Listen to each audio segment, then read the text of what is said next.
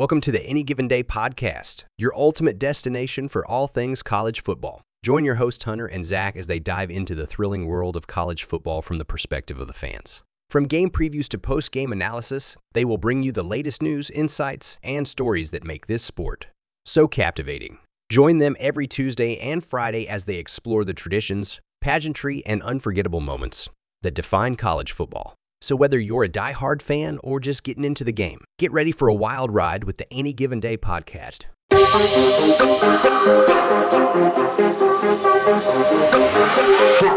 Welcome back. Jesus. Yeah. Oh, it's gonna be a fun today. Got my Rome Braves hat on. We are ready for it. We are so ready, but so unprepared. Got a decent bit to get into today. A lot of exciting games happened this weekend. Yeah. We'll start off with a question that's kind of been circling, the news since the AP poll came out. Should Georgia still be ranked number one? As of this moment, yes. Only because who else? Because everyone's been saying, oh, maybe Washington should be ranked number one. They struggled and only won by a touchdown over at Arizona. Right. Granted, Michael Penix is still lining it up. I think 363 yards, if I remember correctly. I looked at the stats earlier. Yeah, I believe so. But no touchdowns, but no interceptions either. So, I mean, just yardage, which is fun. It works. But, you could put Texas, but are we just going to gloss over the fact that, a few weeks back they almost lost to Wyoming? Right. And even Texas in this game, though, we'll get into more into that later, but the box score looks like they blew out Kansas. And in the end they did, but it was only a 12-point game going into the fourth quarter. So it wasn't like it was in hand all game. So I don't really see a team that's claimed it. It's like we talked earlier in a couple episodes ago. This year, there isn't a clear number one. There is no elite team. There is no, powerhouse team this year so far. Anyways, nobody's taken that spot. So, yep.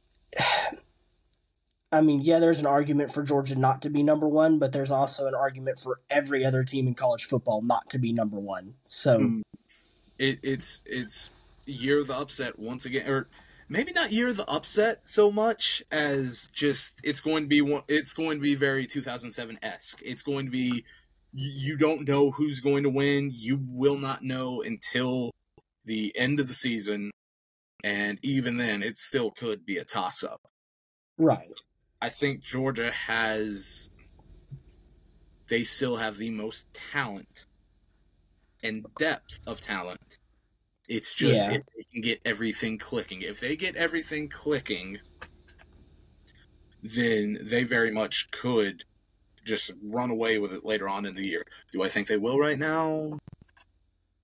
Probably not, but obviously, this may be a little hot take, but personally, I don't love preseason rankings at all. I don't think we should have any rankings. It's never going to happen because of TV. Oh, yeah. They have to have a reason for people to tune into games. Yeah. But I don't think – right. I don't think there should be any rankings until the college football playoff rankings come out in, week four? After week four? No, it's week four. It's like we just got done like seven. Week 5 right now. Yeah, so it's like week seven? Or eight? Yeah, seven or eight, yeah. So I don't think we should have any rankings until those rankings because those are the only ones that matter anyways. These rankings right now, Georgia being ranked number one, has no bearing on the college football playoffs at all. Yeah, these rankings matter nothing. They don't at all. It's just like, Ohio State being ranked number 9 in Lou Holtz's Super 16 poll. Petty's all get out by Lou. Love that. This is the kind of food that college football needs. Lou Holtz versus the entirety of Ohio State. Right. Give me Lou in that matchup. He's crazy enough for it to work. Yeah, I agree. But, it's kind of a whatever point. Like I said, these rankings don't even matter at this point, so it doesn't really matter who's ranked number one right now until we get those college football playoff rankings. So, yeah. Yeah, speaking of Georgia, they had a real tough game this weekend against Auburn. It was a dogfight. Probably should have been not as close as it was, but Auburn did a really good job of disguising their running game with their quarterback.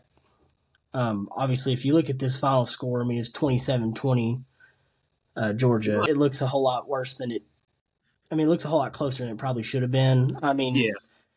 I said Peyton Thorne only threw for 82 yards, but it was a – I mean, Auburn did a really good job disguising that running game with the quarterback. Georgia really didn't do a good job stopping that running game.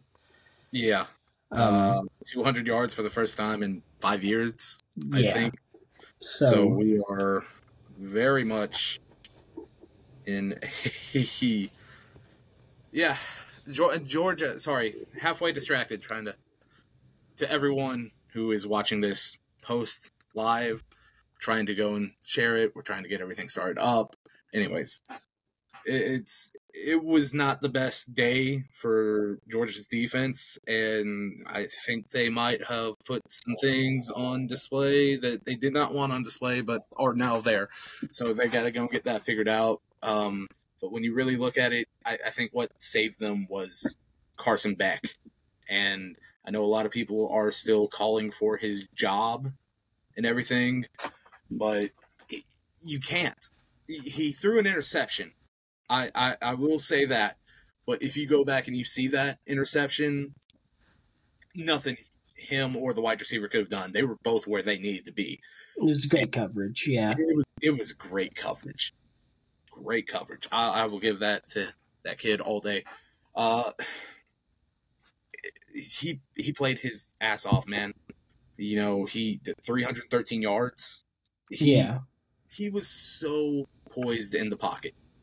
So poised. He did not let it rattle him, and you would have never guessed that it was his first SEC road game. Right. Obviously, Brock Bowers helped him out a lot. I mean, 8 receptions, 157 yards. I mean, everybody in that stadium knew Brock Bowers was getting the ball there in that last quarter, the last 2 drives, and Auburn couldn't do anything to stop him. He's just – yeah. And that's another thing. You still have people calling for Bobo to be fired already or have the play calling duties taken away, all this stuff. Everyone knew the ball was going to Bowers, but he still got schemed open. Right. But no, Bobo's not a good OC. He can't all this stuff. Beck, like I said, that was his first road game in Jordan-Hare. Right. Of all places. You're down 10-0 to start the game out of nowhere. And it did not rattle him. He stood in the pocket, took shots that probably weren't recommended to be taken, but just so he could get a pass off. Lo and behold, those passes connected. He looked great. He was not bothered. Probably not. What now? No, I said probably. Yeah. Yeah. Sorry. He was not bothered. Was not rattled. He was really impressive. Now back to Bowers, like you said, he went off in the second half. Oh, yeah. You saw the first half where they had him, like he was basically wide open for 2 plays in a row, and Bowers threw the ball right at him. But both times, hey, credit to defense. They somehow were able to get the stop. They came in out of nowhere, knocked the pass down, and so he was held to a very thin line first half. Second half, though, they found a way to go and scheme up some ways to get him the ball, and it was amazing. If he keeps going at the pace he's going, he needs to at least be a finalist for the Heisman. He needs to be one of the last 4 guys up for it. Yeah, no, I agree. I don't think he will, just because it's such a quarterback award. But he should definitely be a finalist. I mean, he's he's on track to be one of the best players that's only played 3 years in college football with receiving yards. I believe he's got a shot to be second. He's probably not going to catch first place, which is Amari Cooper. He's still like 1,200 yards behind Amari Cooper.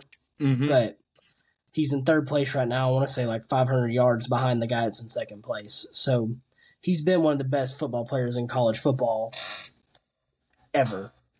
Oh, yeah. Right now. So I definitely think he should be a Heisman contender. He probably won't be, but it'll be a shame if he isn't. It really will be. He's such a freak, and you've seen it since his freshman year. He should definitely run away with the Mackey Award this year. He'd be back-to-back Mackey Award winner after this season's over if he keeps going at this pace. Argument could be made that he should be a back-to-back award winner for it already and should be going into a back-to-back-to-back award-winning season, but things happen. It's whatever. Right. I think the surprising thing during this game was that they went and Auburn went, I should say. First off, Hugh Freeze took over play calling duty, which was right. Automatically should have been a worry for Georgia fans. Right. The other thing was he was not afraid to go and have Peyton Thorne run the ball. Right. And he was their leading rusher because of it. Right. I mean, Auburn had a really good game plan, a really good game, and they definitely shouldn't be mad at this loss. No. Obviously, it's tough to lose by a touchdown when you're got a chance to score as time's running out. Obviously, anytime Auburn got in that third and long situation, they don't have that yet. Obviously, third and short, they're really, really good. It's really hard to stop Auburn in a third and short, second and short. But I mean, they definitely shouldn't be disappointed in this. It was a very tough game. They showed a lot of, moxie. A lot of gumption, a lot of moxie to keep this close against, number one team in the nation to come in here and have a tough fight. So which, obviously they shouldn't be disappointed. Which, now I do want to say, are they that good? Or are they that good? Is Georgia that bad? Is Texas A&M that good? There's no telling how it's going to go. Because they went to Kyle Field and they lost by 17 points, I think. Yeah. Which doesn't seem that bad, but it looked pretty bad. Right, it looked bad.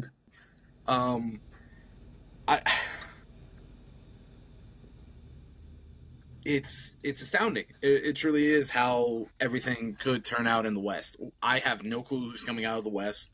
LSU just lost to Ole Miss. We'll get into that a bit later. A&M might be the best shot at this point to come out. There is only two teams in the West that don't have a conference loss, and it is Texas A&M and Alabama are the only two. That's the only two teams in the West that don't have a conference loss, and they play each other this week.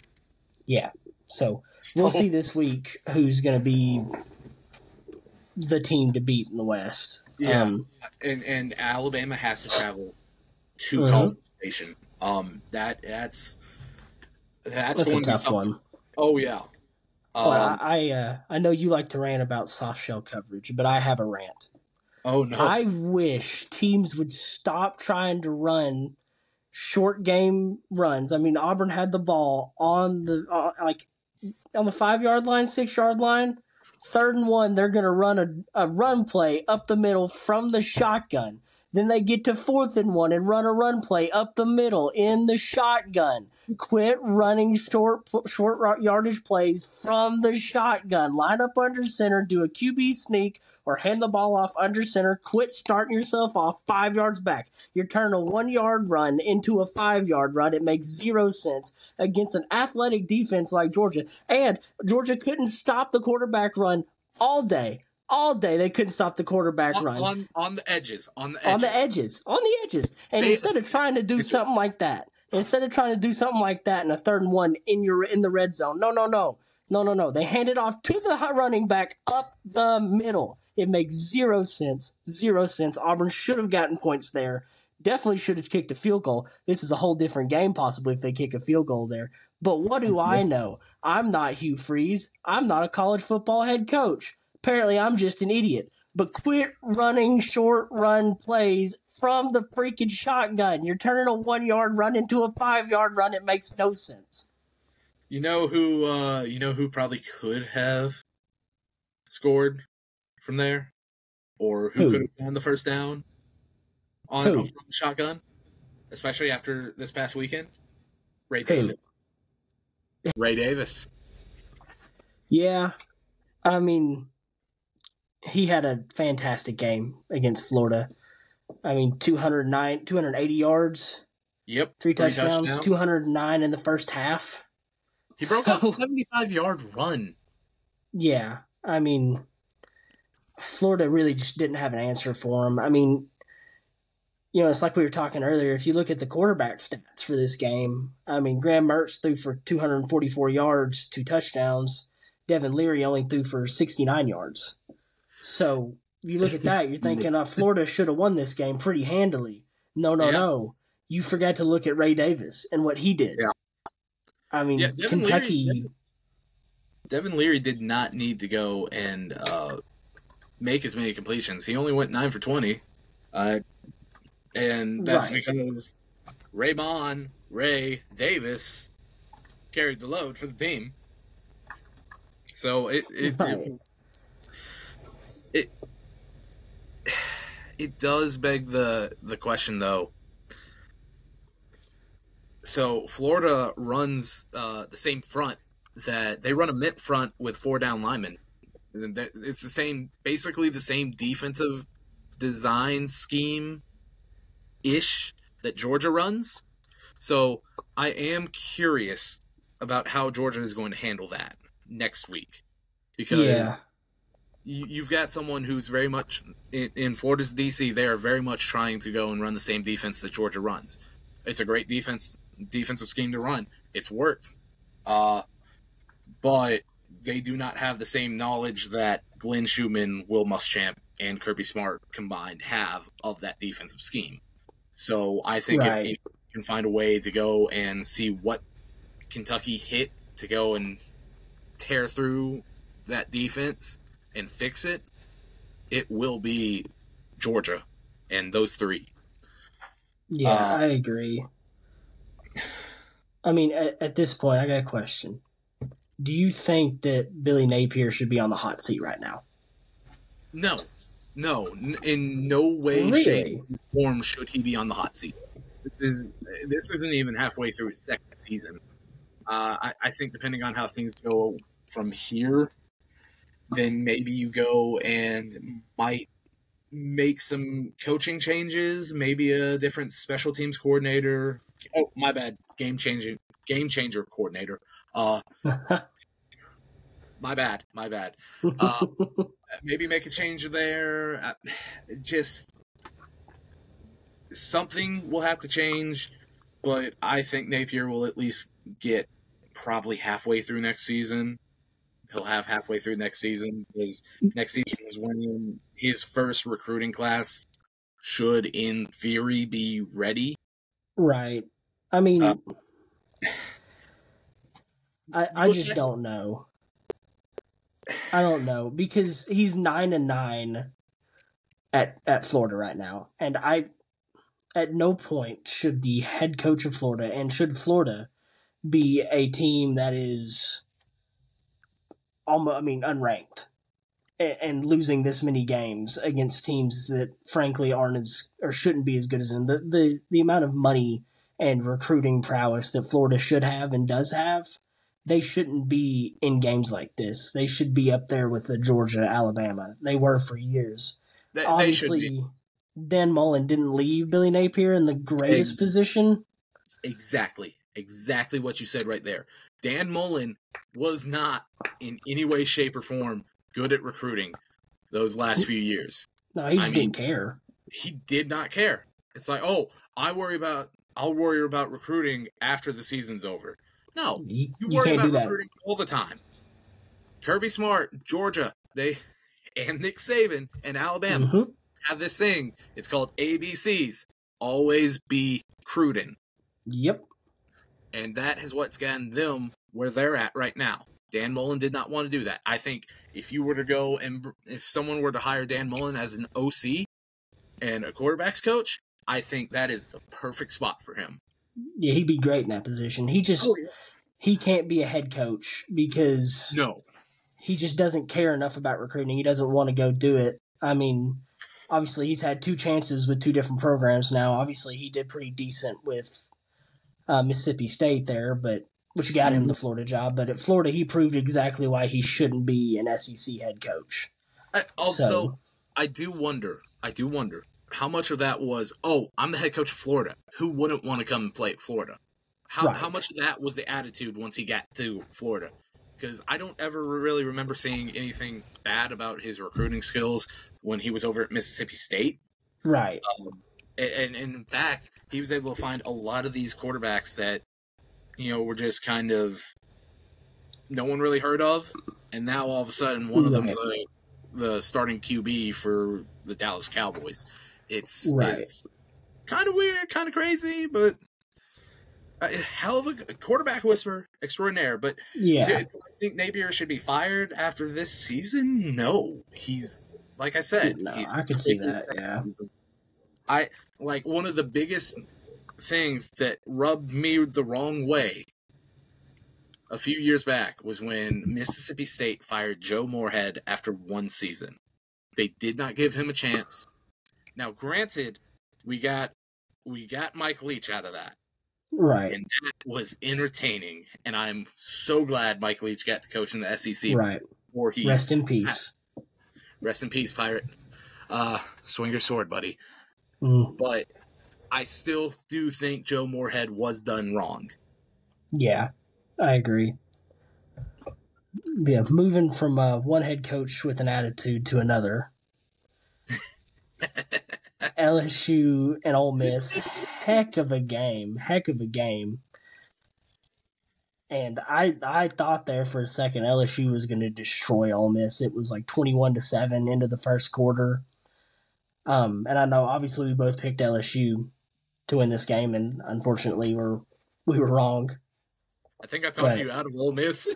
You did talk me out of Ole Miss. I was going to pick Ole Miss, and you talked me out of it. And because of that, I remember texting you. I'm sorry, no, Ole Miss was up 21-7. That's what it was. Yeah, that's what it was. And I remember texting you and saying I could kill you for talking me out of picking Ole Miss. Yes, and then you sent me a middle finger emoji and threatened to edit in that. Oh yeah, I pick Ole Miss. Yeah. Yeah, and obviously LSU comes back. And then Ole Miss comes back and wins it late. Heck of a game. Jackson Dart had a heck of a game. 389 yards, 4 touchdowns. Jaden Daniels, really good game too. Yeah, and another one on the yard for on the ground for Jackson Dart. Jaden Daniels also had a really great game. So I mean, both quarterback. It was no defense. There was zero defense in this game. More of an offensive showcase than an actual football game. But it looks like a Pac-12 game instead of an SEC football game. But yeah, and we'll get into the other Pac. Well, I say we'll get into it, but we'll get to some things later. Don't worry. Right. Quinshon Judkins looked great. 177 yards. Mm-hmm. Just insane. And he had 2 total touchdowns, 1 rushing, 1 receiving. It's insane. It's like anyone who was on the offense, it was like, okay, you get a touchdown, and you get a touchdown, and you get a touchdown. Right. Hey, you can take 2. You got Ulysses Bentley, the 4th. He almost had 100 yards. Trey Harris had 153 yards on 8 receptions. Yeah. And then you had Jordan Watkins, who also had over 100 yards on 5 receptions. That's just for Ole Miss, right? Mighty. And they both had touchdowns. And then you had another guy, Dayton Wade. He also had a touchdown. It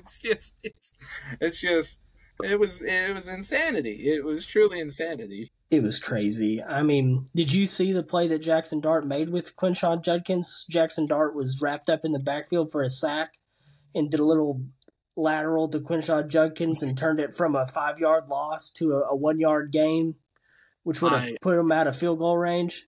Jeez.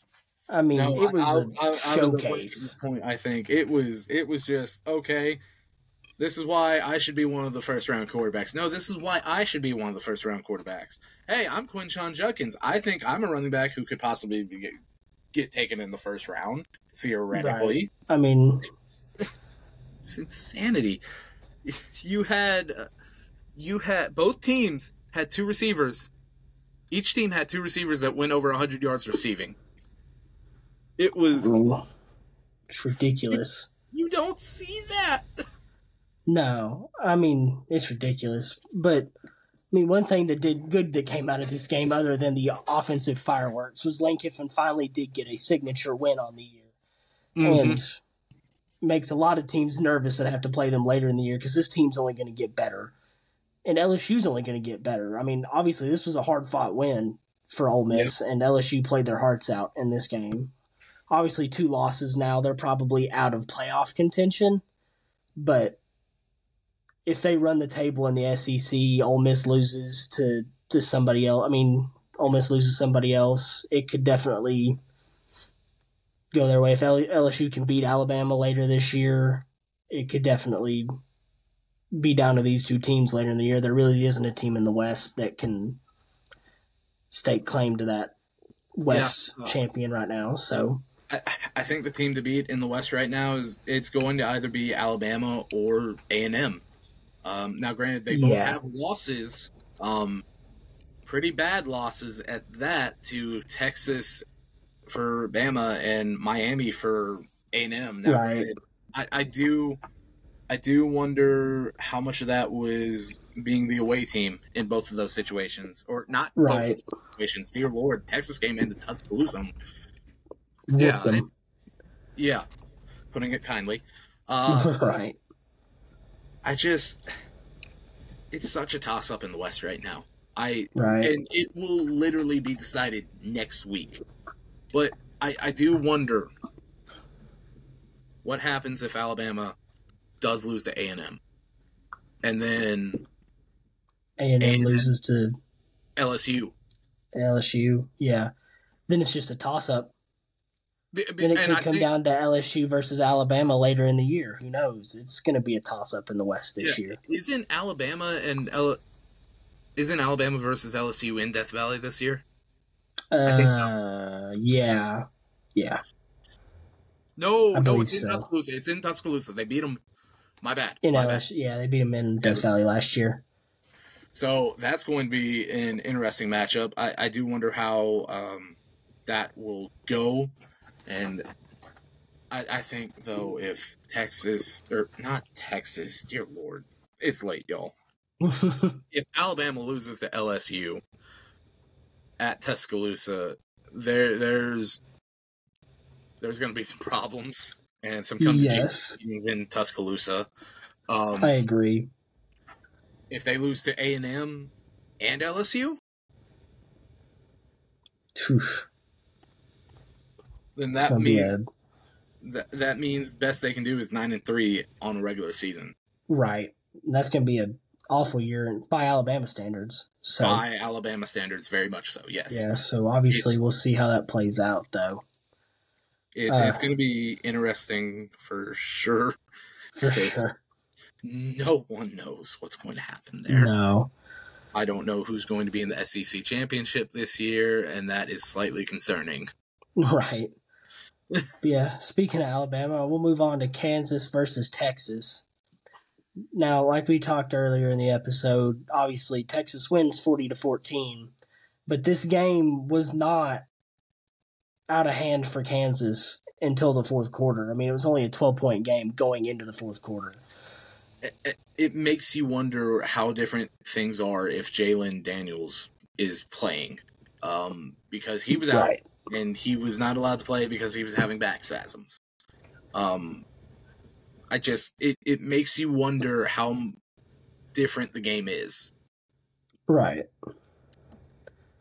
Yeah, I mean, from the looks of it, this week seems to have been the running back week, with Jonathan Brooks having 21 carries for 218 yards.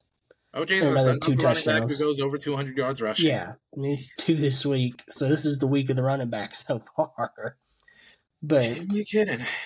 Texas definitely showed up late. They showed their resiliency there in the fourth quarter and pulled away. Quinn Ewers had another good game. He could be a Heisman contender this year. Possibly. He's definitely improved and gotten better. A.D. Mitchell, really good game. Everybody already knew he was a good wide receiver, though. He showed up in the national championship last year for Georgia. 141 yards. I just, it's insanity, man. It is insanity. AD's going to AD at this point. Right. I think he's making an argument to be one of the top 2-3 receivers in the draft this year. I could definitely see that, yeah. It's just, it's astounding. I agree. Yeah, I mean, obviously Kansas didn't really have much to say. With Jalon Daniels out, there wasn't much they could really do to keep up with it. So, no. Texas, big win for them, obviously. Both of them going undefeated going into this game, and Texas goes in there and beats them pretty handedly. Obviously, it didn't look like that during the game, but it was a good game for Texas. Yeah. So, you know what also didn't look as bad as the score says at first? What? USC at Colorado. Yeah. Yeah, Again, another game. I checked the score at the at the first quarter, and it was 21-0, 21-7, 28-7. I think it was 28-7 at the end of the first quarter. You know, USC. It got so out of hand so fast. Everyone just kind of turned away from it and was like, "Yeah, it's over." And then USC proved why they're not actually a national title contender. They don't have. Yeah, I mean, no. At all. That's going against a soft shell coverage every single play. Yeah, I mean, you could say that USC's defense is, say it with me. Anemic. Yeah, there you go. Anemic. I mean, it's my word. Like you said, I mean, I turned this game on and it's 21-7 or something like that. And I was like, yeah, it's exactly what we thought, especially after last week against Oregon. Yeah, okay, this is going to get very out of hand because USC's offense is better than Oregon's offense, arguably. So I was like, this is out of hand. I turn it off. I wake up the next morning and go, holy crap, it was 48-41, and Colorado had the ball with a chance to win it late. Yeah. So, yeah, which I think that says a lot that the Colorado team did not give up on – they did not give up on Dion, and they did not give up on this game. It's just they're – I truly do believe once Dion gets some more guys in there, they'll actually be a real competitive team. It's just – it's not going to happen the first year. You know, them shocking TCU like that, which granted, is it really a shock? We don't know. Just – with how TCU played and how close a lot of their games were last year. Right. You could theoretically make a call that, oh, they got lucky to get to the national championship. Right. But TCU beat them, and it started this entire media thunderstorm, and then Oregon put an end to it, supposedly, and now I got no clue. You look at the stats, Caleb Williams threw for over 400 yards. He had an interception, but, I mean, he had 6 touchdowns. Right. He had 6 touchdowns to 1 interception. I think you'll take that. Oh, yeah. Taj Washington was USC's leading receiver. He had 117 yards and a touchdown. And then, then you look at Shadur Sanders. He went off in this game. He had 4 touchdowns, an interception, granted, but still, four passing touchdowns, 1 rushing touchdown, 371 yards. So he went off, right? And then Omarion Miller, holy crap, 7 receptions, almost 200 yards. He was 4 yards away from 200. I just – and he only got one touchdown, surprisingly.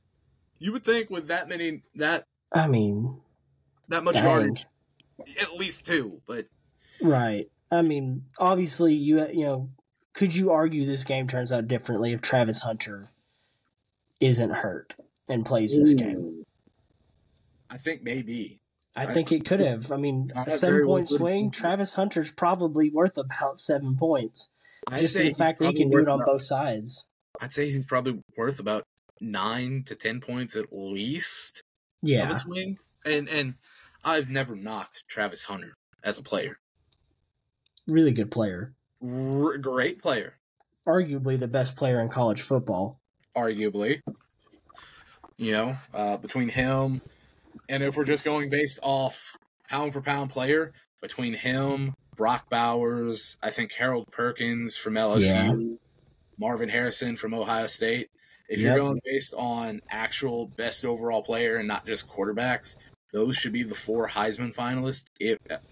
Granted, Harold Perkins hasn't as much stood out this year as you would think, but I know I've seen him play. He's freaky. Oh, yeah.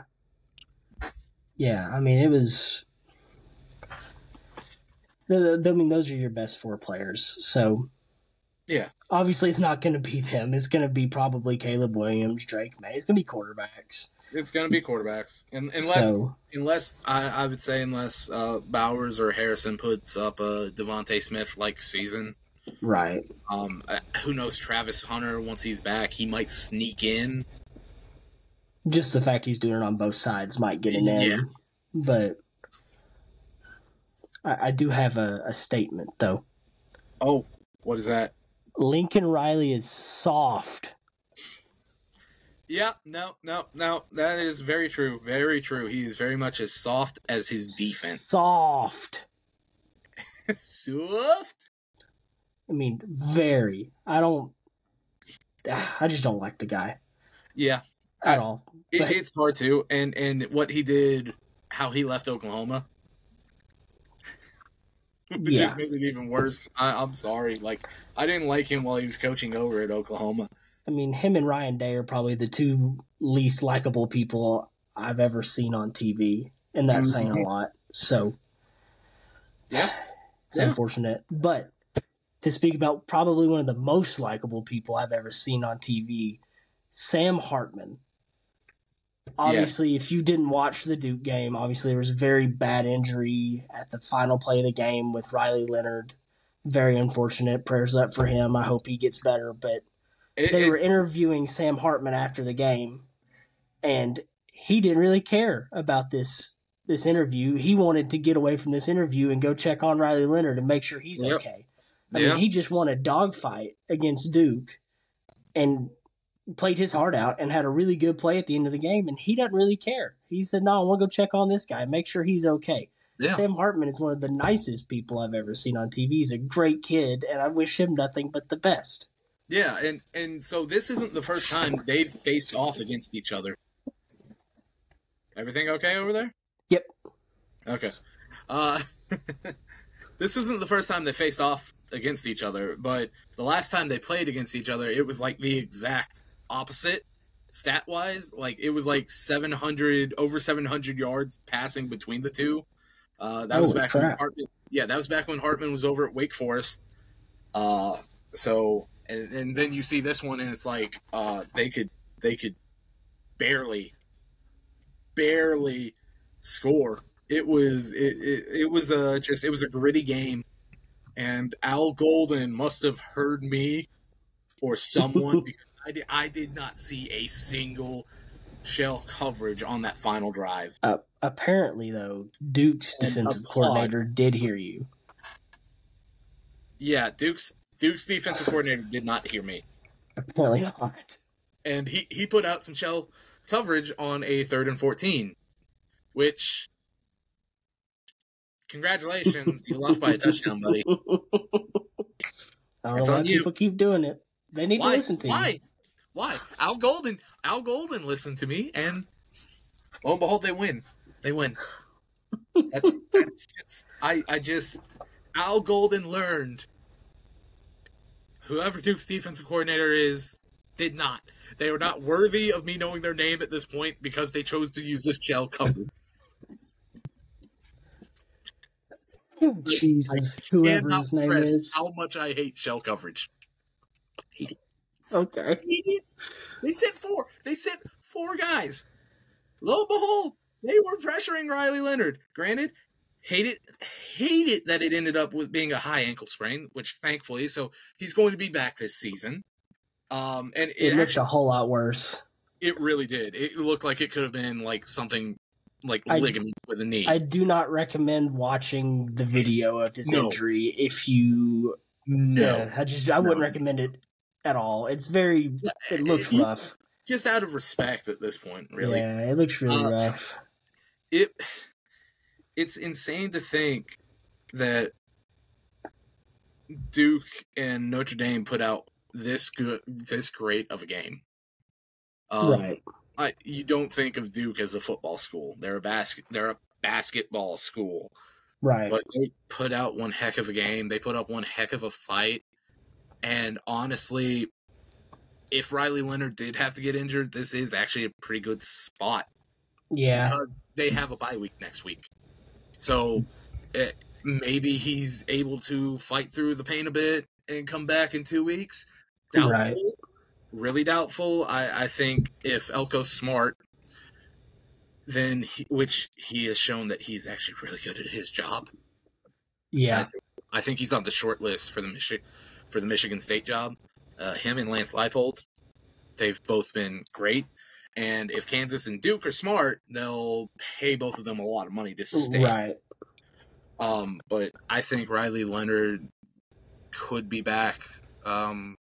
I don't know when he'll be back, honestly, but I do think he'll definitely be back this season. Thankfully, it was just a high ankle sprain. And right. I mean, obviously, you hope he gets better. You never want to see anybody get hurt, and it's unfortunate. But if they can get him back this year, fully healthy, Duke is going to be a problem in the ACC this year. Oh yeah, They he's only played their hearts out all year. He's a junior this year, right? So I mean, if he gets healthy and if he comes back next season, Duke could really be a problem. I could see that, yeah. I mean, Duke has been really good this year. Obviously, they beat Clemson already, and they almost take down Notre Dame in a game they probably could have won very easily if a couple things go differently. So, and they don't use shell coverage. Just saying. It is a very anemic looking defense. Just saying. There, I used your word for you. Thank you. Or my word for you. Thank you. But yeah, I mean, obviously Notre Dame gets a bounce back win after losing to Ohio State in heartbreaking fashion. They win in heartbreaking fashion for Duke. So yeah, obviously, once again, just Mike Elko has really turned that program around. And yes, he has. If Riley Leonard comes back next year, if Elko comes back next year, it could be Duke could be a dark horse to win the ACC. I think up to this point they have been the dark horse to win it, but they could really actually be a serious threat next year. I could definitely see that. Low key bet them. Yeah. I don't know what their odds are to win it next year. No, but I think the only other games we really need to talk about real quick would be Oregon State and Utah. That was very anti Pac-12 ish. Yeah, I mean, I believe I talked you into picking Oregon State over Utah. You did. Thank you for that. Thank you for that. I wish I didn't, because Oregon State first place handled that game easily. It wasn't even close. I mean, Utah didn't get into the end zone until the fourth quarter. And again, like we talked leading into this game, Utah cannot be contenders without Cam Rising. They have to have a quarterback. Mm-hmm. Nate Johnson is not the answer. Which 8 for 23, 101 yards, that's pathetic. Yeah, but I will give them credit for this. He's not the quarterback on Utah that threw an interception. This is true. So, yeah, he. It also seemed like he got a lot more of the reps, and they barely brought in the other one. So that's how they've been doing the last couple of weeks, or last week and this week. They tried. It's just they can't do this back and forth quarterback thing, and neither of the two quarterbacks seem to be the answer. So without him rising, I expect at least one or two more losses this year. Yeah, from them. I mean, their defense is great. They just can't compete with high-scoring offenses. Because they play USC later this year. I assume they do. Wait, who? Who do they play? USC. Oh crap! If you could somehow put USC's offense with Utah's defense on the team, there's a national champion. Yeah. There. Oh yeah. That'd be yeah. I mean, it's Utah's got to play. Utah does have to play USC later this year in 3 weeks. Mm-hmm. And they're not winning that game. I can guarantee you they're not going to be able to keep up with that offense. Unless Cam Rising is healthy by that point. Oh, dang. Unless Cam Rising is healthy. They have USC and Oregon back-to-back. Oh, there's one loss in between those two at least. And then, holy crap, they got USC, Oregon, Arizona State, then Washington in a 4-week period, and finish off the year to play Colorado. Holy crap. Man, there. I see at least 3 losses. If Colorado can have it figured out by the end of the year, I see 4 losses if Colorado can have it figured out. They are very much fornicated. Oh, very much so. Yeah. I mean, speaking of Washington, though, they were in a fight with Arizona. Yeah, a team you don't ever expect a football. It's definitely not a football game. You don't expect Arizona to be in a fight. Basketball maybe, football not so much. Well, is the quarterback for Arizona? I think that's how you pronounce it. Noah Fafita. That's the quarterback for Arizona. Who? For Arizona. Yeah, I know. What's his name? Noah. I don't care what his name is. You should. He almost won. Nah, Washington had that in the bag. Sure they did.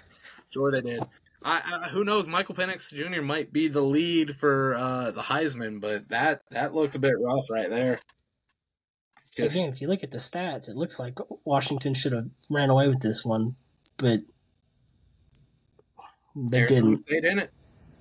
I mean, anything can happen on any given day. Yep. So, well, obviously. Yeah, it was. I was insane, but no, it's like Bonner said. Anything can happen on any given day, and we'll see y'all on the next play. Thank you for tuning in to another episode of the Any Given Day podcast. We appreciate you guys joining us and being a part of our discussion. Make sure to subscribe to our show on Apple Podcasts, Spotify, and YouTube. You can find us under the name Any Given Day Podcast. Stay updated with our latest episodes and insights. And don't forget, the next episode will be out on Friday, where we'll dive into some of the big games coming up this weekend. Until then, keep the spirit of the game alive. And remember, in this sport, anything can happen on any given day. See y'all on the next play.